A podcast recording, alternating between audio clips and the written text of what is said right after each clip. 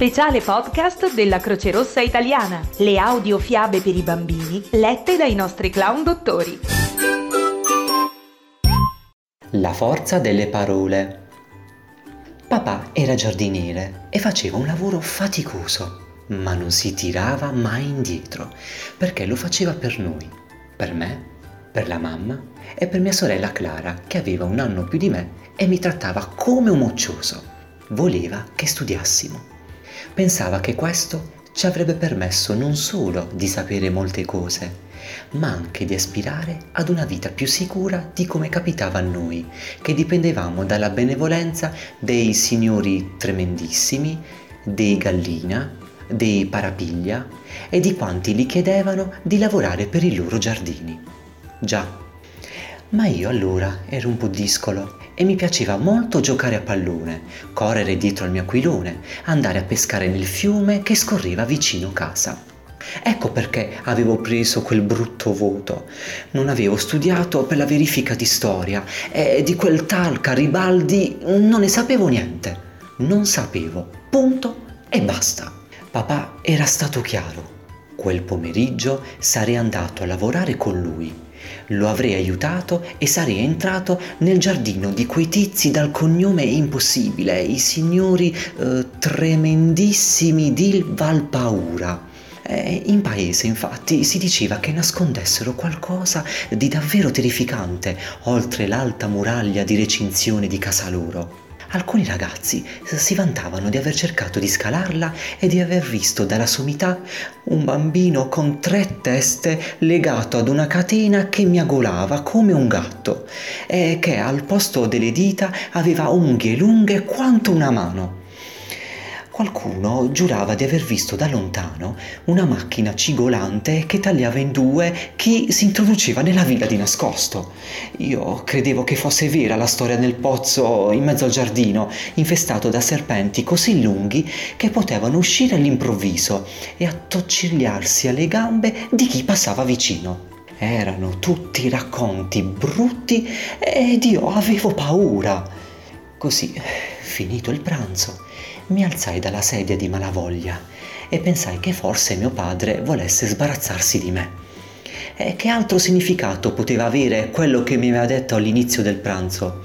Hai preso un altro brutto voto? Mi deludi, Marco. Vuol dire che oggi verrai con me. Cosa doveva farsene, pensavo, di un figlio che non studiava e ripagava tutte le sue fatiche con brutti voti? Mi sentivo in colpa.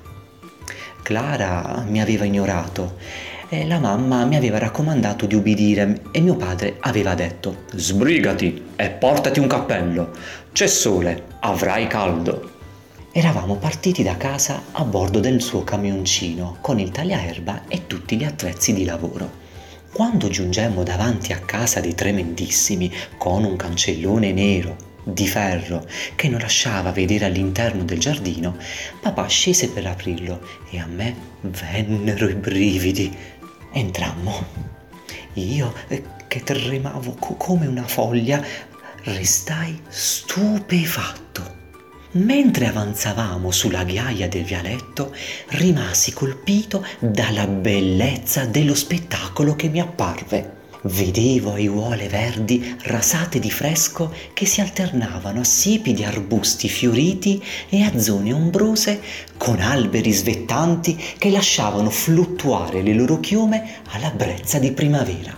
Un mare di colori e di profumi mi accolse mentre scendevo titubante dall'automezzo.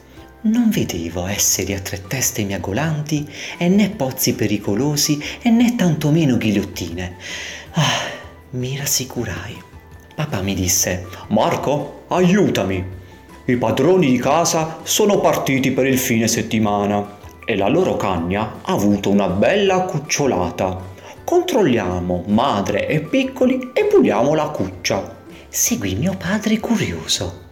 Sul retro della casa, nel box, vidi la grossa cesta con un bel cane che allattava sei cuccioletti dal pelo scuro, con la punta delle zampine e del musino chiari. Stai attento, avvicinati piano e con rispetto. Stammi vicino e ti li farò accarezzare. Poco dopo passavo la mano sul pelo caldo e morbido dei cagnolini. Era una sensazione bellissima. Mi sembrava che aspettassero solo me per farsi toccare dolcemente. Quando papà mi suggerì di riempire la ciotola dell'acqua e come fare per quella del cibo, non esitai un momento e feci tutto per bene. Poi insieme controllammo il prato per vedere se l'impianto di irrigazione aveva funzionato a dovere e trapiantammo nei vasi alcune piantine che erano in una cassetta a bordo del camioncino di papà. Intorno alle 4 papà mi chiese se avessi fame e volessi far merenda. E io risposi di sì. Mentre mangiavamo il panino che la mamma ci aveva preparato, papà mi fece quel discorso che non ho più dimenticato. Ti ho portato con me oggi perché volevo che tu vedessi come guadagni ogni giorno i quattrini che servono per la nostra famiglia. I soldi non crescono sugli alberi, lavorare e guadagnare costa fatica. Sei stanco, vero? Anch'io lo sono al fine di ogni giornata. Questo è il mio lavoro. Sono contento di averlo e lo faccio al meglio che posso, perché voglio che chi mi paga sappia che può contare su di me. Andare a scuola è il tuo lavoro. Devi imparare a farlo bene, perché sei tu che paghi per te stesso. Te ne accorgerai da grande. La scuola non è tempo perso né divertimento e basta. È il momento in cui i ragazzi si preparano per quando saranno adulti. Lo so che ti sembra un tempo lontano, quasi una cosa che capiterà ad un altro, ma quell'altro sei proprio tu. Devi imparare che il compito che ti viene affidato deve essere fatto bene. Tu sei fortunato perché ci sono state epoche in cui bambini come te lavoravano duramente e vi sono nazioni in questo avviene ancora oggi andare a scuola è come costruire una casa fatta di tanti mattoncini che sono le, consegu- le conoscenze che ogni giorno acquisisci e che ti serviranno da grande. Rimasi stupito. Non avevo mai pensato alla scuola in questo modo. Papà, con le sue parole semplici, mi aveva fatto pensare ad essa in modo nuovo.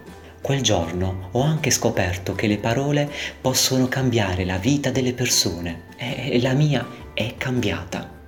Mi sono appassionato alle parole, ne ho compreso il significato e la forza e sono diventate il mio lavoro di scrittore che scrive fiabe, come questa ho scoperto che tremendo deriva dal verbo latino tremere, che è il modo in cui i romani indicavano la, conos- la conseguenza dell'avere freddo o aver paura, come ne avevo avuto io per tanto tempo. E paura deriva dal latino pavor, che significa paura, ma è anche collegato all'idea di pavido, fifone, come lo ero io a quell'età.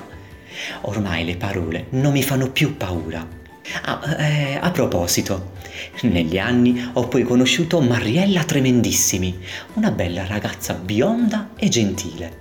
Eh, ci siamo innamorati, è finita l'università e ci siamo sposati.